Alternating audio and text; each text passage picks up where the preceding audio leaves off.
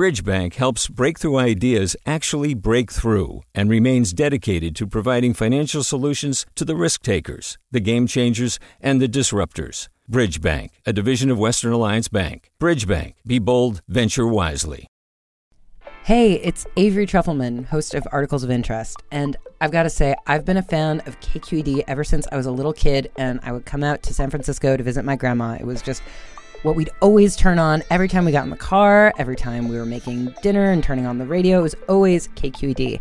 And then over the years, I've become a massive fan of KQED podcasts because this is local reporting at its best. These are answers to questions you've always wanted to know, interviews with exciting, unusual voices, necessary journalism, all told with love and care and artistry. And did you know that a majority of KQED's funding actually comes from members? It's just people like you and me supporting the programs they love while also getting access to cool events, behind the scenes footage, and so much more. If you want to sign up and be a part of this amazing community, visit donate.kqed.org slash podcasts to become a member today. That's podcasts with an S.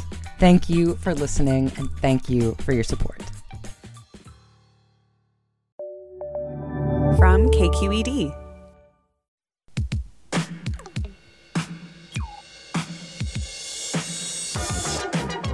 From KQED in San Francisco, this is Forum. I'm Mina Kim.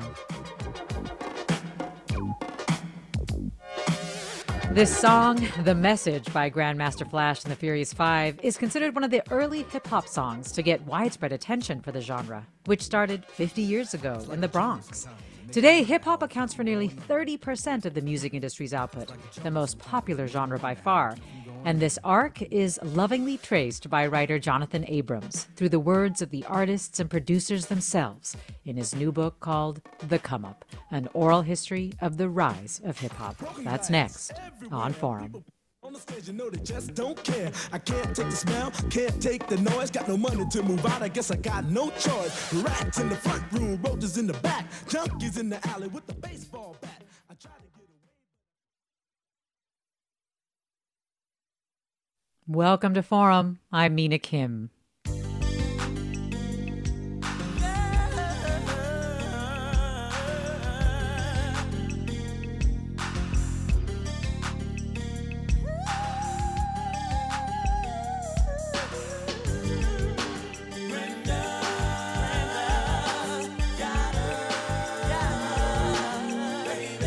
Writer and New York Times reporter Jonathan Abrams has been in love with hip hop since he was 11 years old when he managed to convince a sympathetic Circuit City employee to sell him a Tupac tape covered in parental advisory stickers.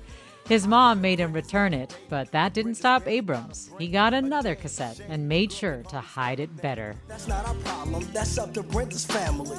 Well, let me show you how it affects our whole community. Now, Brenda really never knew her moms, and her dad was a junkie putting death into his arms. It's sad, cause I bet Brenda doesn't even know. Just cause you're in the ghetto doesn't mean you can't grow. You're listening to Brenda's Got a Baby, and of course, Abrams' devotion to Tupac and to hip hop has translated into his latest project, a new book called The Come Up An Oral History of the Rise of Hip Hop. And we want to hear from you. Who was your favorite hip hop artist or one of your favorite songs when you were growing up?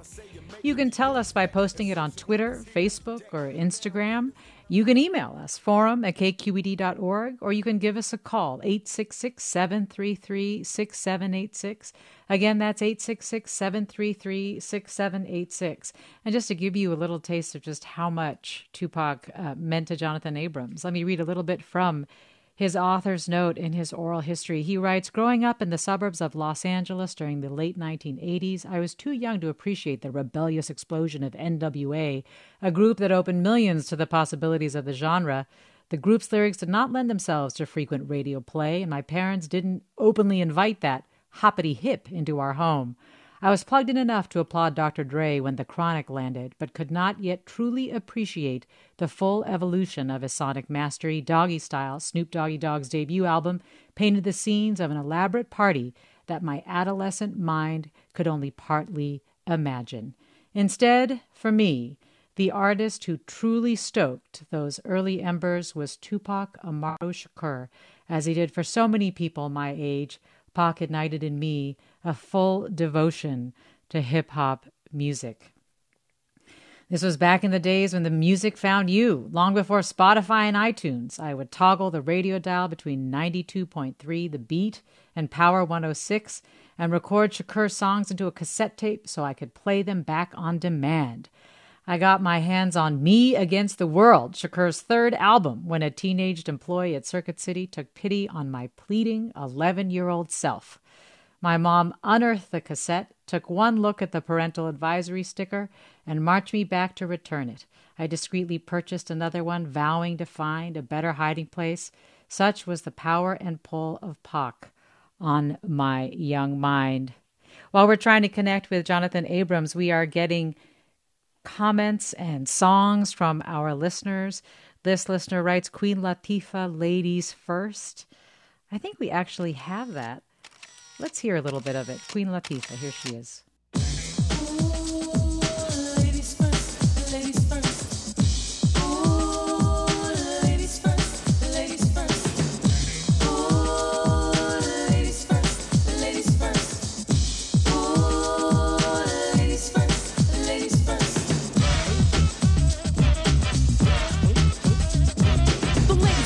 The rhyme it is wicked. Those that don't know how to be pros get evicted. A woman could bear you, break you, take you. Now it's time to rhyme. Can you relate to a sister's open up to make you holler and scream? Hey, yo, let me take it from here, queen. Excuse me, but I think I'm about due to get into precisely what I am about to do. I'm conversating to the folks who have no whatsoever clue. So listen very carefully as I break it down for you. Merrily, merrily, merrily, merrily, hyper happy, overjoyed. Please, with all the beats and rhymes my sisters have employed. Position. Ladies first, yes? Yes. And we've got another one here Notorious B.I.G.'s Big Poppa.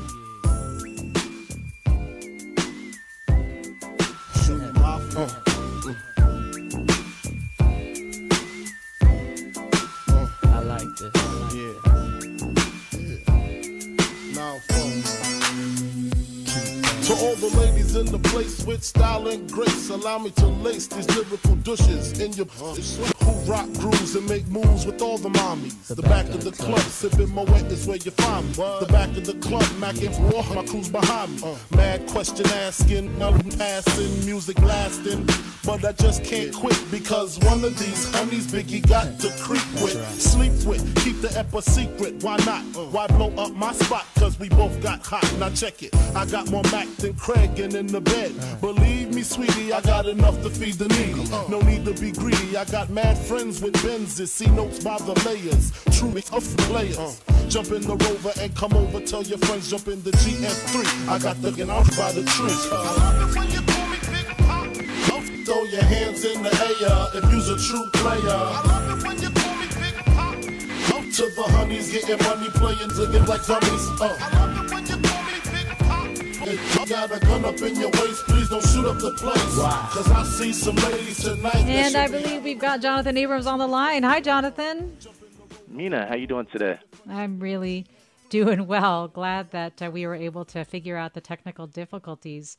I was just talking about how much you appreciated Tupac, and we also just heard a little bit of Biggie. And I guess that just leads me to ask you for everything that you loved about Tupac, do you remember what your reaction was when you found out that he'd been killed? That was one of those man on the moon moments for people of my generation. I'm in my late 30s, and so I was about 11, 12 when I heard that he passed. And my friend, he came up to our house and he told me that Tupac had been shot. And he had been shot, like I think the previous year in New York, and he had survived it and he was rapping about it a few months later. So you just knew that he was going to be okay.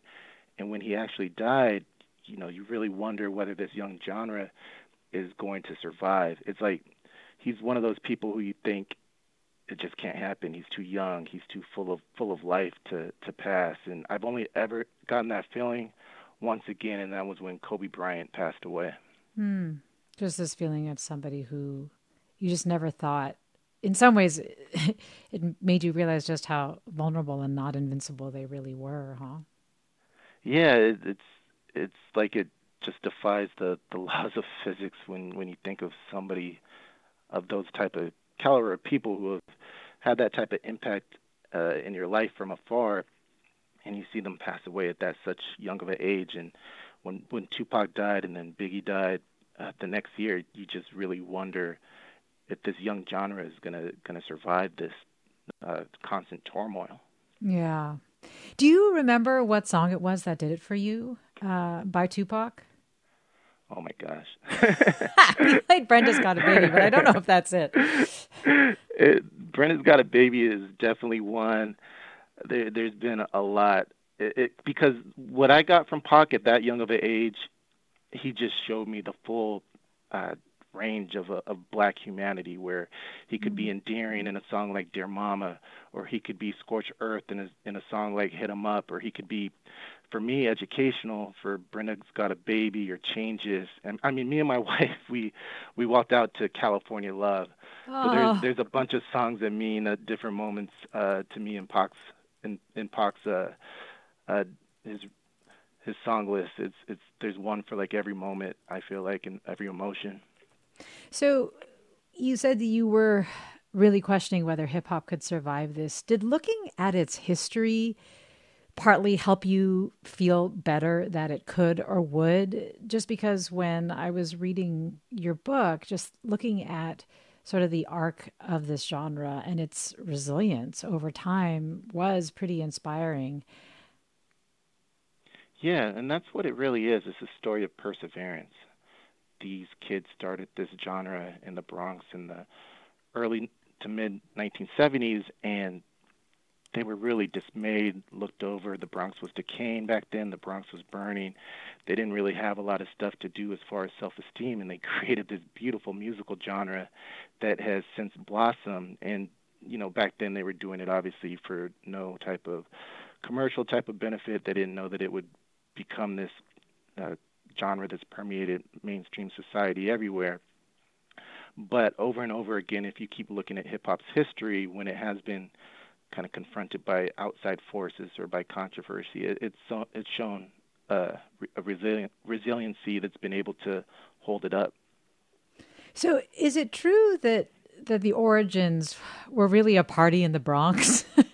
can you talk about Kool Herc?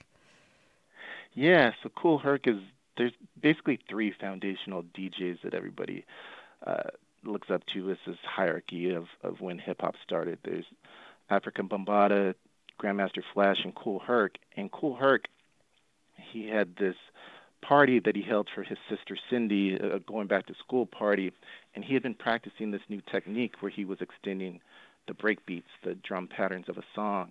And when he debuted at this party, all the kids really loved it because they could get down and dance to these sections of the songs that he was extending. They could basically uh, dance longer. And so he got growing in popularity and popularity, and he was taking these break beats from these obscure songs, these James Brown songs, these Apache songs, and that's really how the genre birth got birthed uh, Yeah. right there, along with the other DJs. Yeah, well, you know, one of the songs when people think about the early days of hip hop, they think about the Sugar Hill ha- so the Sugar Hill Gang and Rapper's Delight. Let's hear a little bit of it as we go into the break, but before we do, can you just say a few words about why this song is so popular still? Yeah, that's when millions of people got introduced to hip hop for the first time. That was really one of the first hip hop songs to make it onto vinyl and onto radio. Yeah, and uh, I mean, I know people who can recite all like 14, 15 minutes of it. So, so let's hear a little bit of it going into the break. We'll talk more hip hop. This is Forum.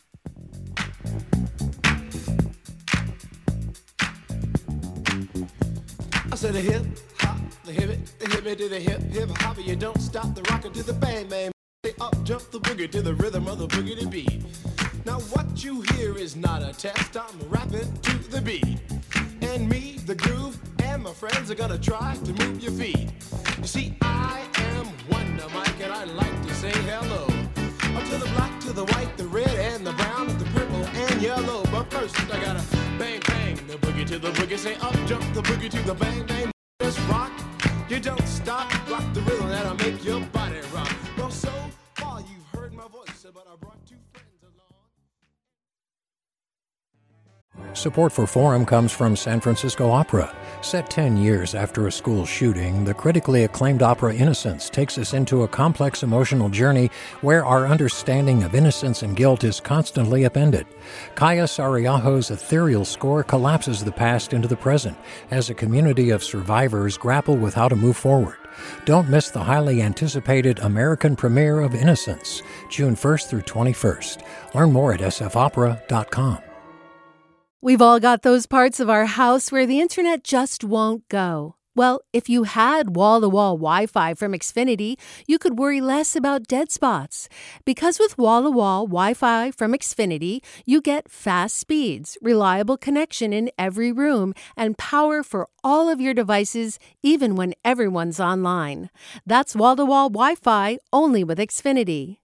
Restrictions apply, not available in all areas, actual speeds vary.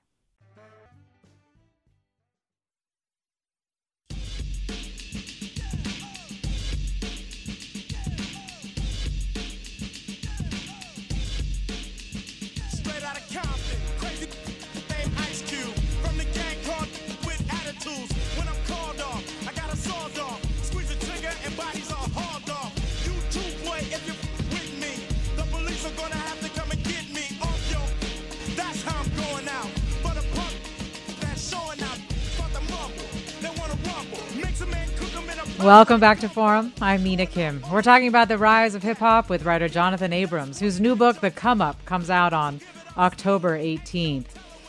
And we want to hear from you. What's the first song on your hip hop playlist? Or what are the songs that you're listening to now? Is there a song or artist that got you hooked on hip hop the way Tupac did for Jonathan Abrams? You can tell us by calling 866 733 6786, 866 733 6786. You can email forum at kqed.org or you can find us on Twitter, Facebook, or Instagram or at KQED Forum.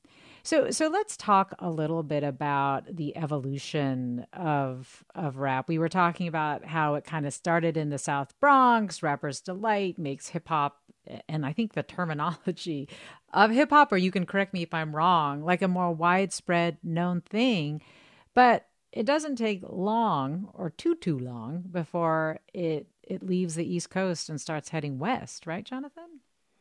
Yeah, and just hearing those two songs back to back, Rapper's Delight and NWA, that that whole evolution, that was only a decade and and you hear it and it's it's more advanced, it's different. It's back when uh, Rapper's Delight came out, it was it was a lot of party music. It was the hip hop, the hip hop, hip hop, and you don't stop, and Yeah, yeah. that type of stuff. And then in 1982, the message comes out, and that's the broken glass everywhere, and it's more socially conscious. It's one of hip hop's uh, first songs to really document what people are seeing and kind of urban plight. So you look at the evolution a few years later, Public Enemy comes out, and then NWA comes out, and hip hop is starting to hold a, a mirror up to society that you know this is this is the ills that we're seeing, and you know what is going to be done about it. And I love that it's used as a vehicle for that. Yeah, a lot of the stuff that came out of Southern California got rebranded as as gangster rap. Was that something that you feel like the artists were calling it, or was it a label that was put on it? Yeah, they were calling it people like Ice T and Ice Cube and Easy E. Those type of artists, they were calling it hustler rap or reality rap because they were really just documenting what they were seeing. It was the mainstream media who kind of co-opted it and started calling it gangster rap. And they also, I remember, I think it was NWA really was sort of in the crosshairs of Tipper Gore. Do you want to talk a little bit about about Tipper Gore and the movement to to basically declare it like obscene, ob- unfit, um, just something that needed to be to be banned? Yeah, they had the that was in the mid '80s when Tipper Gore's uh, parental parental uh, organization was out, and they were also going against groups like 2 Live Crew. And then it wasn't just Tipper Gore for NWA. The FBI also sent the NWA a letter after their obviously very controversial song "F the Police," and they kind of used that though. It was before social media or anything like that, but they kind of blurted out that hey, we're a group that even the FBI is worried about, and, and so they ended up really, really using that almost as a, a source to propel them to become even more popular. Yeah. Can you talk a little bit about the format of the book? Because one of the really powerful moments was reading the origins of that song against the police and because this is public radio i can't even say the name of the song. But um and hearing ice cube or reading ice cube in his own words talking about how um how that was a, really a hard song to convince Dre and other people to to put out. And and it's just getting it in this format, getting those kinds of origin stories in the format of an oral history is is really different. Why did you choose that? Why did that feel right for this? There have already been a couple really, really great books on the history of hip hop, and Jeff Chang has Can't Stop, Won't Stop, and Dan right. Charnas has The Big Payback. Personally, I love oral histories, and when they're done right, they're almost like a, a documentary on paper and I was hoping for the reader to be able to hear these stories from these legends in their own words and their own voices and their own understanding of what happened and why, and almost for them to feel like these artists and DJs and producers and executives are sitting in one giant room and having conversations and bouncing thoughts and reflections off of one another. Yeah. Uh, well, we got a call from Chris in Oakland. Let me go to Chris. Hey, thanks for joining us. You're on. Hey, yeah, yeah. I just wanted to get your thoughts on and just uh, put it out there to give shouts out to people, uh, rappers such as like Black Thought from Philly, to see him transcend from where he was in the roots to where they are to where they are with styling um, on the late night. In addition, there's a 10 minute freestyle with Black Thought on Funkmaster Flex that is just it's ridiculous. I'm sure it has like millions of views at this point, but just want to get your thoughts on that. Oh, Chris, thanks. Jonathan? Yeah, Black Thought is a genius. He's he's one of the most thoughtful lyricists out there, and I don't think he gets the type of credit he does.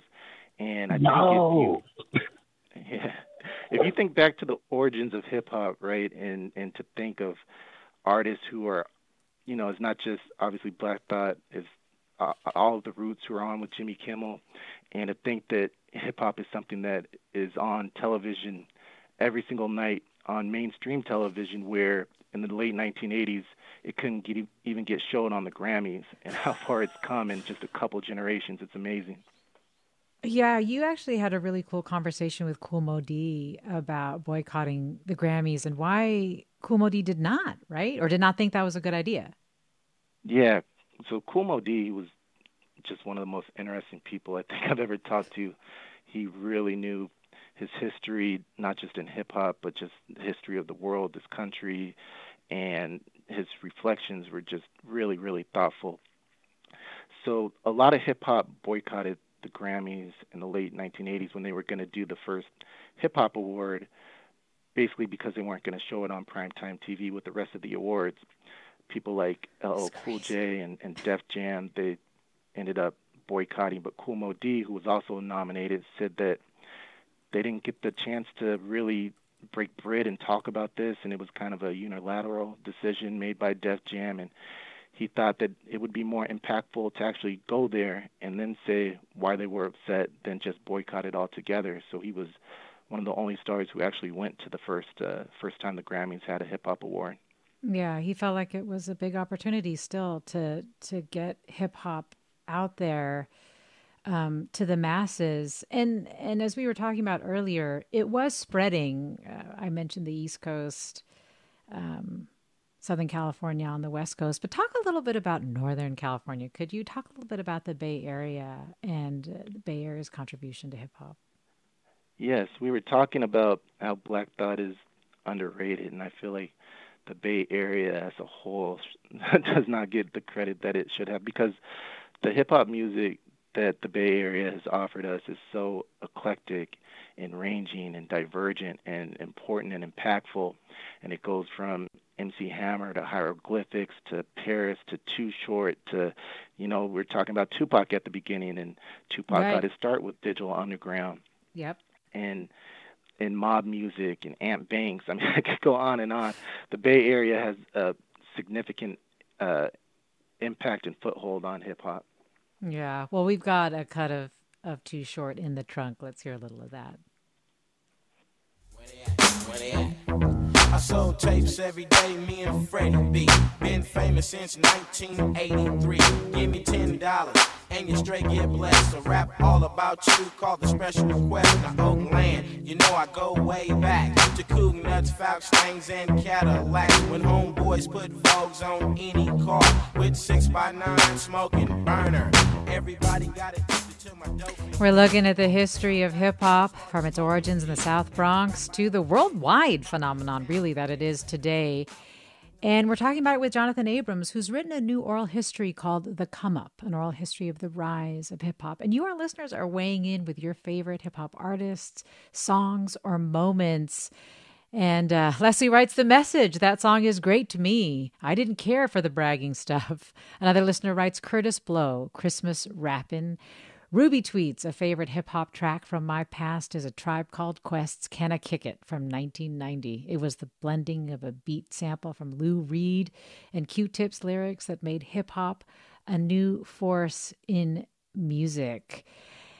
So one of the moments in hip hop that you you really meditate on a lot are um, it's the Source Awards in '95, I think it was. Can you talk a little bit about what happened there and why you see it as one of the biggest moments in hip hop? Yeah.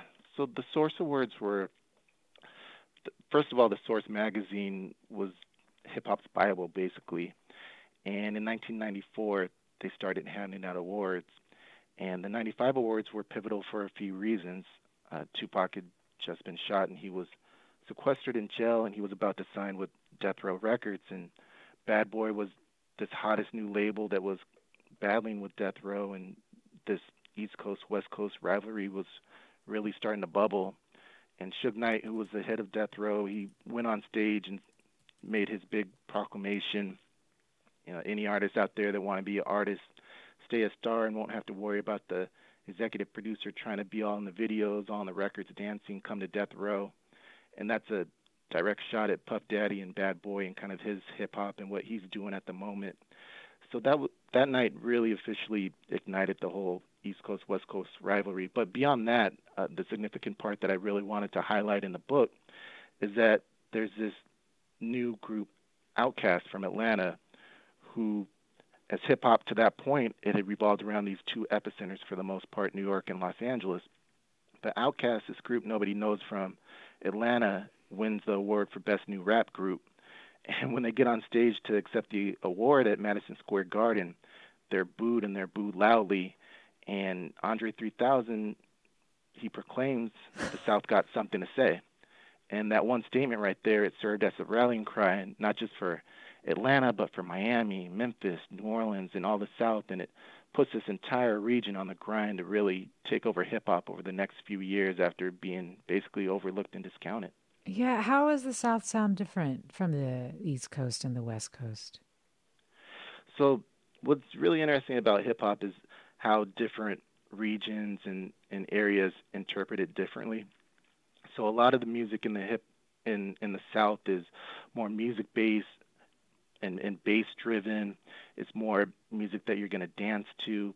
But there there are lyricists. There are people like you know Andre 3000, and and back then Outkast and organized had Organized Noize, who was this incredible production team doing their their beats, and their beats were all original compensations. Can you take a moment to talk about Missy Elliott? Do you consider coming out of the South? I guess it's Virginia, right? Yeah, I kind of give it that that like halfway South New York, uh, kind of in the middle. Yeah, talk about Missy Elliott's influence because you definitely also hear it so much in in our contemporary artists. Yeah, so when when she came up and she came up with Timbaland out in out in Virginia, just the music that they were making together was so unique and so new and so different. It almost sounded like something like you would hear from outer space, right? And she was so fresh and unique and had Get Your Freak On and pass that Dutch and work it and all that stuff. Like I remember in, in high school, it would seem like every couple of weeks Missy would have this new uh, amazing song with this new amazing beat, and you'd see this video, and she'd be wearing these baggy, puffy, shiny clothes, and she was just so so original. And she, yeah, her impact is really really uh, amazing in this genre as well. Uh, well, this song from Missy Elliott that we've got is The Rain. And I think it's in your Spotify playlist, right? That you created Yeah. for this book. Why this song? Listen to the beat. the words. All right, let's listen.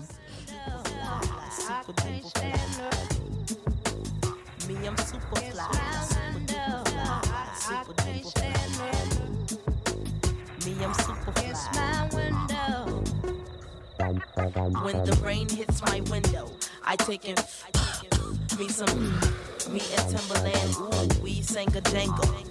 We so tight that you get our styles tangled. Sway your do-si do like you loco. Can we get Missy Elliott, The Rain. And we're getting lots of comments coming in from you, our listeners, about your favorite hip hop artists, songs, what the genre means to you, your questions about it too. Jonathan Abrams, a New York Times staff writer and also author, has written an oral history called The Come Up. This listener writes, can you discuss why many mainstream artists and the genre more generally get a pass when it comes to the misogyny, homophobia, glorification of violence, etc., pervasive in contemporary hip hop, especially when there are many artists out there often less famous, such as Aesop Aesop Rock, Blackalicious, etc., that work to produce more socially conscious and constructive lyrics? Yeah, and that's definitely a, a valid criticism and, and concern.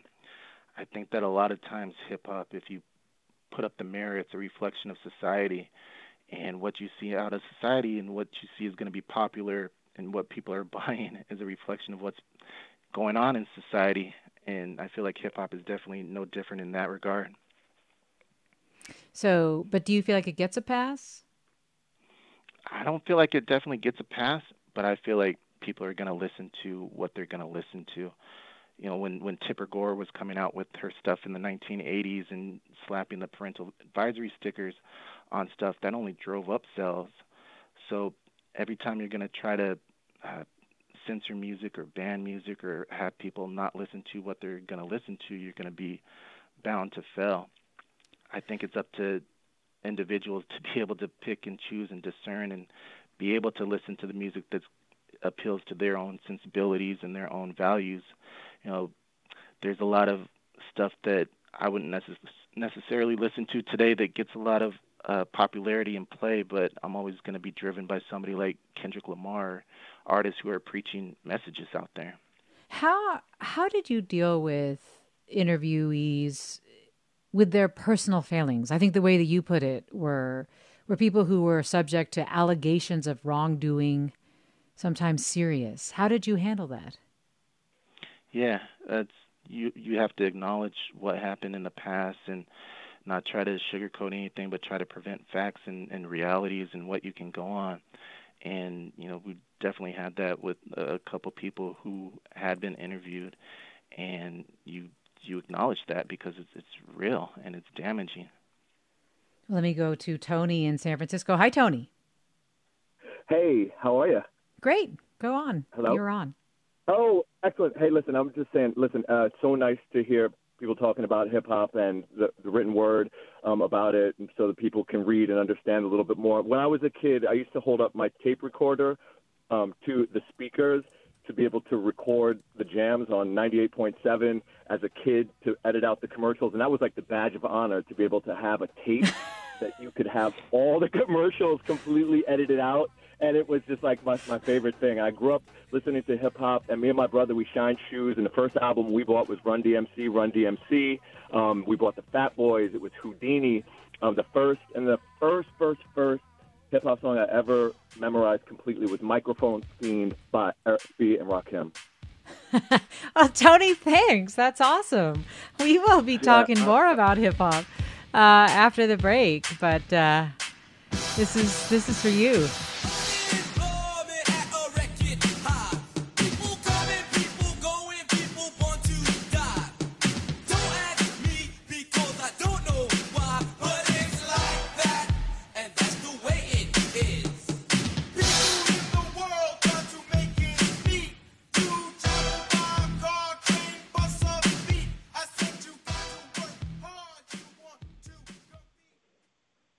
Support for Forum comes from San Francisco Opera. Set 10 years after a school shooting, the critically acclaimed opera Innocence takes us into a complex emotional journey where our understanding of innocence and guilt is constantly upended. Kaija Saariaho's ethereal score collapses the past into the present as a community of survivors grapple with how to move forward. Don't miss the highly anticipated American premiere of Innocence, June 1st through 21st. Learn more at sfopera.com. We've all got those parts of our house where the internet just won't go. Well, if you had wall to wall Wi Fi from Xfinity, you could worry less about dead spots. Because with wall to wall Wi Fi from Xfinity, you get fast speeds, reliable connection in every room, and power for all of your devices, even when everyone's online. That's wall to wall Wi Fi only with Xfinity. Restrictions apply, not available in all areas, actual speeds vary. Don't wanna hear me, you just wanna dance.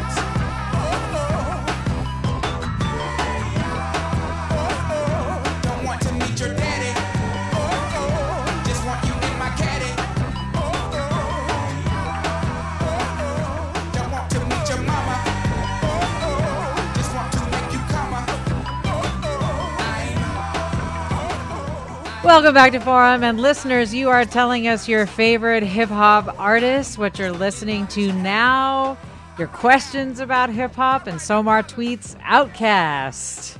And John writes, My intro to hip hop was when I lived abroad in France in 95 as a 12 year old. MC Solaar broke me into the genre. And Michelle writes, As a club kid in England in the 80s, Afrika's Bambaataa, Planet Rock and Melle, Mel's White Lines were the soundtrack of my life. Listeners, if you want to share yours, you can email forum at kqed.org, post them on Twitter, Facebook, or Instagram at KQED Forum or give us a call at 866 733 6786. 866 733 6786. So, Jonathan, do you come up a lot on the question of what defines hip hop? I was just listening to Hey Ya and I was thinking, you know, what is hip hop, right? Like, what qualifies? That's especially tougher question in this day and age where it's not just what is hip hop, but it's you have different people or different artists who traditionally are outside the realm of quote unquote hip hop who are doing uh, different types of subgenres in hip hop and trap songs like that. You know, I think hip hop the definition is just the culture surrounding hip hop and it's the breakdancing, the graffiti, the rap, the DJing and all that stuff combined is what makes hip hop. So I don't know if there's a universal definition where you can just say, hey, this song is hip hop and this song is different. But I do feel like hip hop is so ubiquitous in today's society that you can almost call anything it. well, Ron asks, what is the difference between hip hop and rap? Hmm. What did you say to Ron? Yeah, so rap is rap is basically the the written vocal delivery of of most hip hop songs, and it represents the rhyming, but it's just one component of of the broader hip hop mu- movement. And like I said, it has all the cultural elements, including one's lifestyles and experience. It's what you wear, it's your attitude. I think KRS One, a legendary hip hop artist, he put it the best by saying rap is something you do and hip hop is something you live. Hmm. Yeah, it does feel like also when you talk about it, in you know, culturally, the products, the the ideas, it it's its reach is very very broad. Let me go to Eric in Palo Alto, who's on the line. Hi, Eric, you're on. Hi, just uh, wanted to talk to your your guy there. You seem very knowledgeable about all this stuff. I just I'm an old guy, been in the music business like forever, and people talk about when Seymour Stein signed Ice T was the beginning of the narrative of commercial music using um, spoken word to make money, where it was the product was like a lot uh, more inexpensive to make, and people saw this coming. Like Rapture by Blondie, they were on the same label. Uh, Chris Stein, the guitar player in Blondie, is Seymour Stein's son. And just want to know if you could put a time, a, a clock on it. Like, when did the, you know, because we always talk about it. I I've known many engineers that said has told me there'll never be a greatest hits hits of rap or hip hop. It's not it's not something that's done chronologically. It's in the now. It's like a newscast compared to a, a you know a poem that you write from your heart. So it's compared to you know Fleetwood Mac, uh, which is like the girls' poetry, compared to a newscast like you know basically the freaks come out at night started talking about that stuff. When was the time? What do you think? Just your opinion. Hmm. Eric, thanks. Yeah, thanks for that question. I'll even date it back a little bit further, where and when Rapper's Delight came out in 1979, that was the first time hip hop had been commercialized and, and made for the masses, and that actually s- set up this big divide in hip hop because there were these a lot of crews who had been doing it for a long time, and they had considered that what they were doing was more advanced than what the Sugar Hill Gang came out with. And the Sugar Hill Gang was kind of just put together by Sylvia Robinson uh, to make this specific record at that time because she wanted to get hip hop onto the radio. So there was a lot of conflict and, and and contention back then because they almost felt like hip hop had been set back because now all this all these new people knew about this genre and what they heard they liked and it was popular for them and it was new for them but it wasn't new for people who had already been doing this for a long time. So they almost felt like they had to go back and retrain themselves to do this more elementary version of what they were doing. So it's almost like back then once once corporate america puts two cents into something it it becomes something different and it's going to be shifted for forever and i think that's the battle that we still see in hip hop where there's going to be that conscious hip hop, the the hip hop that that means something, the kind of stuff that Public Enemy was doing, and there's going to be hip hop where people are going to just want to forget about their day and dance to. What does it say to you that that Kendrick Lamar? I think he won the Pulitzer Prize in music um, for his album Damn. Is that right? Am I remembering that? Was it 2017 or 2018? Yeah, yeah, in 2017, yeah. 2017. If you think about the, the types or the things that you're talking about with regard to, to hip hop and what it can be, what does that mean to you? Yeah, so that was that to me is such a pivotal moment in modern hip hop history where it's another height and peak that nobody had ever really envisioned hip hop could reach until Kendrick Lamar did that a few years ago. And it's so great that it was recognized on that scale and that level by that organization. But the point that I would try to make in this book was that as amazing and, and incredible as it is, a group like Public Enemy could have been honored just as easily, you know, 30 years later. So I think it's this shift in how the greater society has viewed hip hop. Yeah, so it's a question of it's a question of both whether or not the genre if people were questioning whether or not the genre had a certain level of depth and maturity in the years of like Public Enemy, absolutely it did. It was just more of our of racism, our social structures and so on that treated hip hop for so long, you think, as something that didn't deserve that kind of recognition or respect. Yeah, as as a fad. A lot of a lot of As a fad, you said? As a fad? Yes, a fad, F A D. A lot of people in the beginning of this genre just they didn't play instruments. They weren't doing stuff that was original. That stuff wasn't going to last. And you know, back to the beginning of our conversation, it's that story of perseverance um, and becoming this gigantic, gigantic genre. Well, let's hear a little bit from Kendrick. Let's hear God.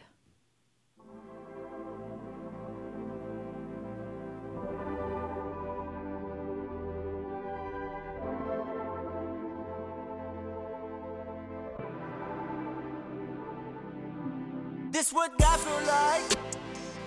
Huh. Yeah. Laughing to the bank like ah. ah. Huh. Yeah. Flex on swole like ah. ah. Huh. Yeah. You feel some type of way then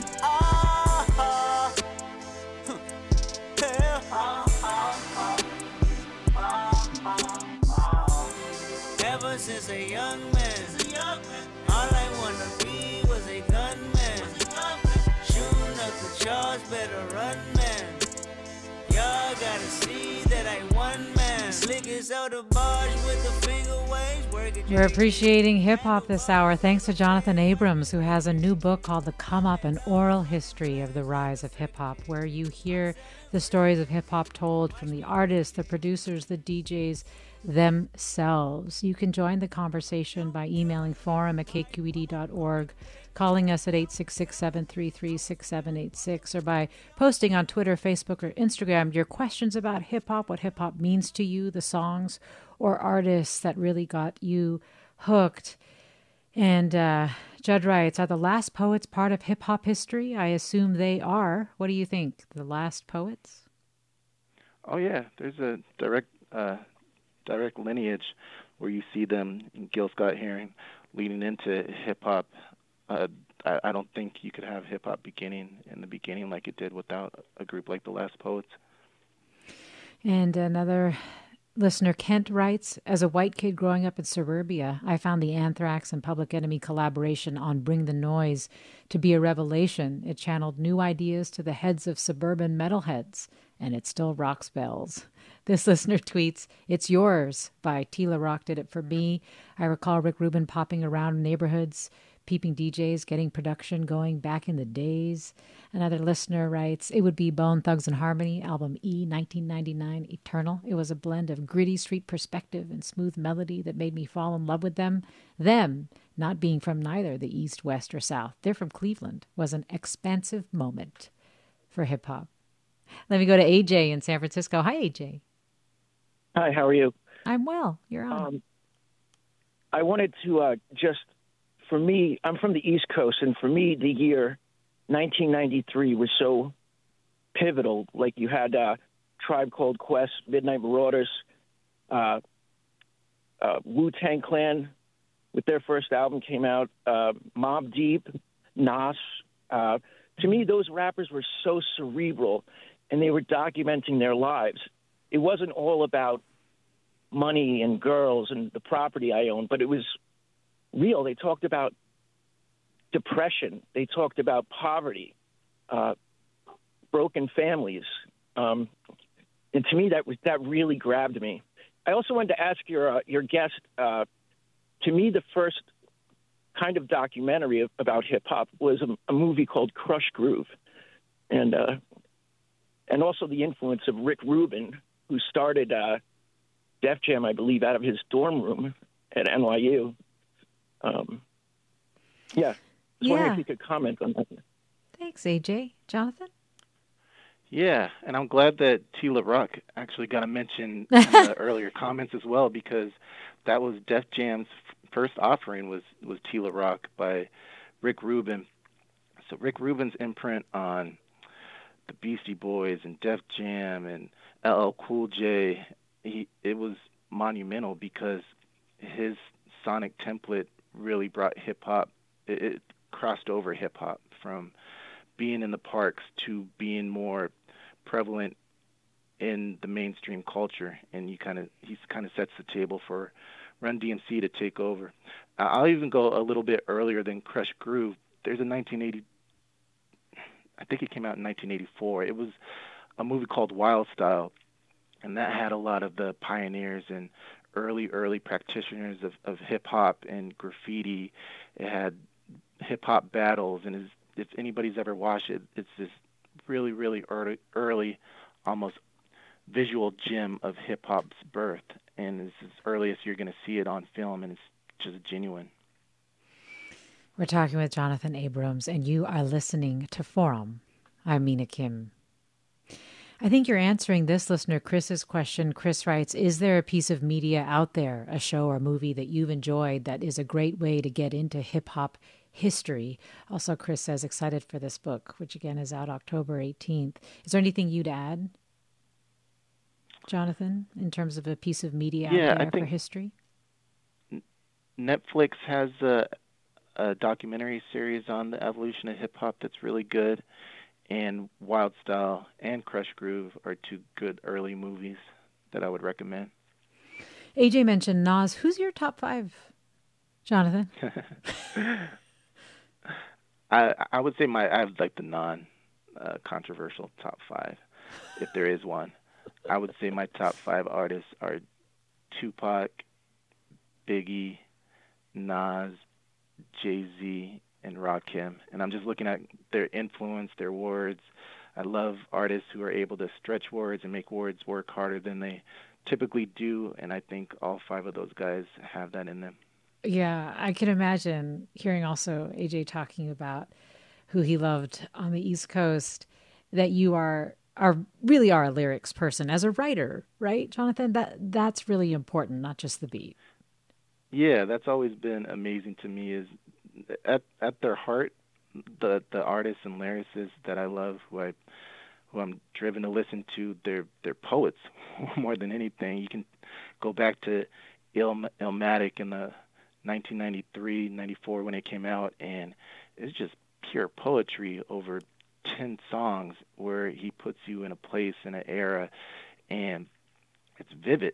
And and that's what it is. They they can transport you and take you to a world and describe it in ways that you haven't heard or seen before.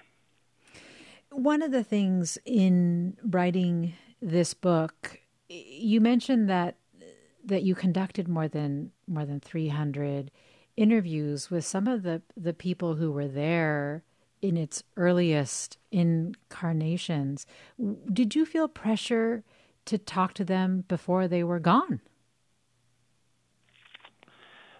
I that's an interesting question because a couple people who I did talk to for the book passed before it came out. Mm. I don't know if I felt pressure at the time, but I think that there's when you're trying to to document something as important as you know the history of a musical genre, you, you just want to try to do a good job. And I think how it's perceived isn't up to you. But if if I knew that I did my best and did everything I could, which I think I did, then I'm happy with it. Did the deaths of, of Tupac and, and Biggie play a role in making you want to get these voices down, you think?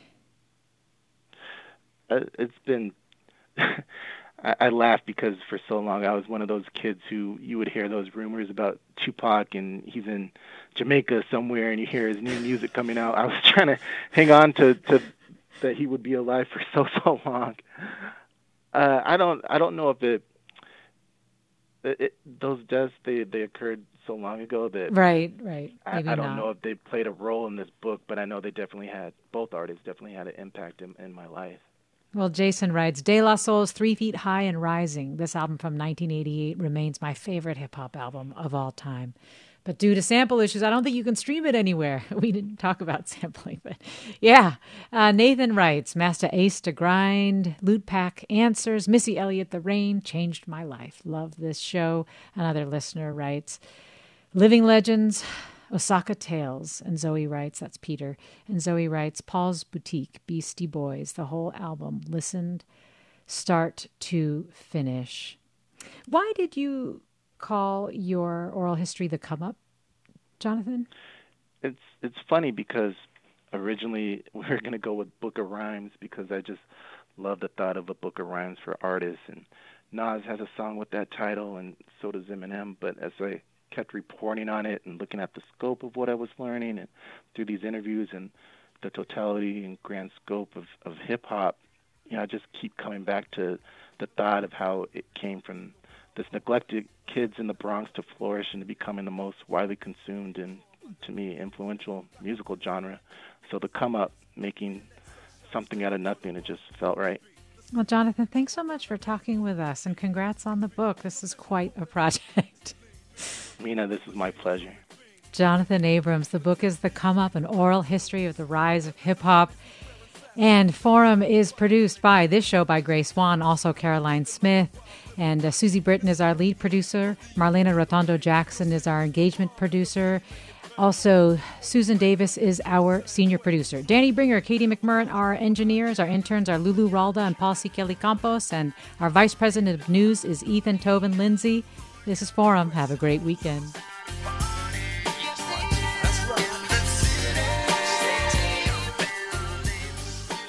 Funds for the production of Forum are provided by the members of KQED Public Radio, the Germanicos Foundation, the Generosity Foundation, and the Heising Simons Foundation. Support for Forum comes from San Francisco Opera. Set 10 years after a school shooting, the critically acclaimed opera Innocence takes us into a complex emotional journey where our understanding of innocence and guilt is constantly upended. Kaija Saariaho's ethereal score collapses the past into the present as a community of survivors grapple with how to move forward. Don't miss the highly anticipated American premiere of Innocence, June 1st through 21st. Learn more at sfopera.com.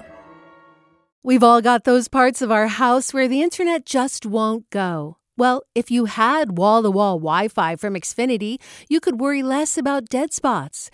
Because with wall to wall Wi Fi from Xfinity, you get fast speeds, reliable connection in every room, and power for all of your devices, even when everyone's online.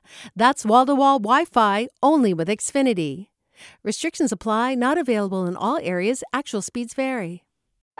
All over the country, We need to improve reading in Wisconsin. schools are changing the way they teach reading. I'm calling for a renewed focus on literacy. We have gotten this wrong in New York and all across the nation. And it's happening because of a podcast. I think your podcast has changed my life. And I'm going to share this podcast with everyone I meet. Sold a Story investigates how teaching kids to read went wrong. New episodes of Sold a Story are available now.